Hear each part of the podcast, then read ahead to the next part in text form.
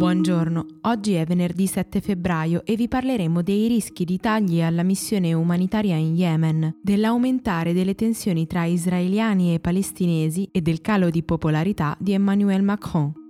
Questa è la nostra visione del mondo in 4 minuti.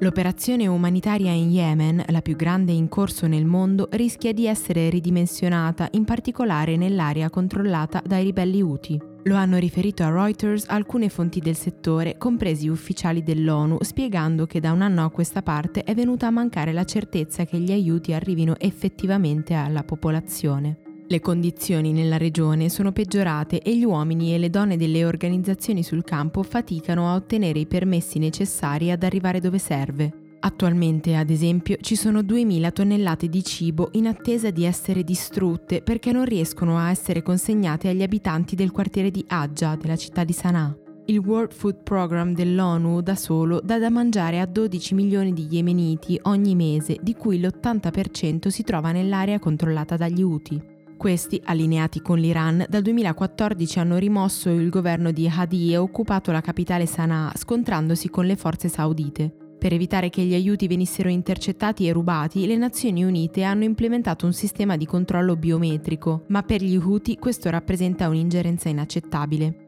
La loro opposizione rallenta le operazioni e crea spesso sprechi, generando frustrazione tra gli operatori e sofferenza tra la popolazione. Non c'è ancora una comunicazione ufficiale, ma i tagli potrebbero iniziare già da marzo. La proposta di pace annunciata dal presidente degli Stati Uniti Donald Trump ha riacceso la tensione tra israeliani e palestinesi. Due manifestanti sono stati uccisi in Cisgiordania durante uno scontro con l'esercito, mentre nella città di Janin i soldati hanno ucciso un ragazzo di 19 anni che aveva lanciato alcune pietre contro di loro.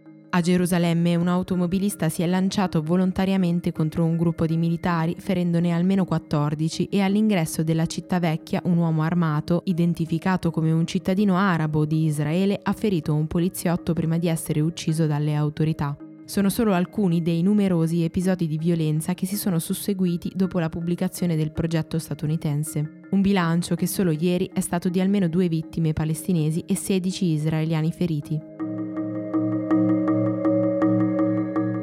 La popolarità del presidente francese Emmanuel Macron è in forte calo, è quanto emerge da un sondaggio dell'istituto Cantar One Point. Dal settembre 2019 l'inquilino dell'Eliseo ha perso l'8% e convince oggi solo il 24% dei francesi. Sul dato influisce sicuramente lo scontro sulla riforma delle pensioni, che lunedì è arrivato a dibattimento con 22.000 emendamenti, di cui 19.000 presentati dai deputati di France Insoumise.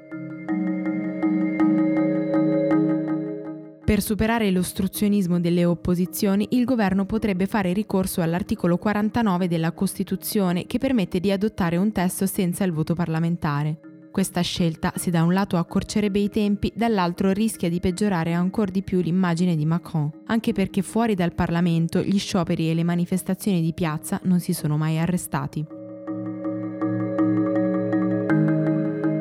Dei 3,5 milioni di domande per il settle status, il visto che permette ai cittadini europei di rimanere nel Regno Unito nonostante la Brexit, il 58% si è tradotto in un permesso permanente, mentre il 41% in uno temporaneo. I cittadini che hanno ricevuto quest'ultimo riscontro per il ministro della sicurezza Brandon Lewis potrebbero essere costretti a lasciare il paese. Una sorte che potrebbe interessare anche parte delle ultime 500.000 persone che secondo le stime del governo devono ancora fare domanda. Alcuni membri del Parlamento si sono detti preoccupati del fatto che queste differenziazioni burocratiche potrebbero tradursi in discriminazioni nella vita quotidiana, nella ricerca di un lavoro o di una casa. Ieri la ministra francese dello sport Roxana Maracineanu ha invitato tutte le atlete che hanno subito abusi a denunciare i loro assalitori. La dichiarazione è arrivata dopo che il mondo del pattinaggio sul ghiaccio francese è stato travolto da un'inchiesta della magistratura che indaga su Gilles Bayet, l'allenatore sospettato di aver violentato un'allieva minorenne. A denunciare il fatto è stata la stessa pattinatrice, Sarah Abitbol, che non si è trovata sola. Altre tre colleghe hanno accusato i loro assalitori e diverse atlete hanno cofirmato una lettera pubblicata sulle Parisien in cui invitano a rompere il muro del silenzio sugli abusi nello sport. La ministra Mara Sineno ha dunque chiesto le dimissioni del presidente della Federazione di Sport sul Ghiaccio Didier Gaillet. Per oggi è tutto, da Antonella Serrecchia e da Rosa Uliassi, a lunedì.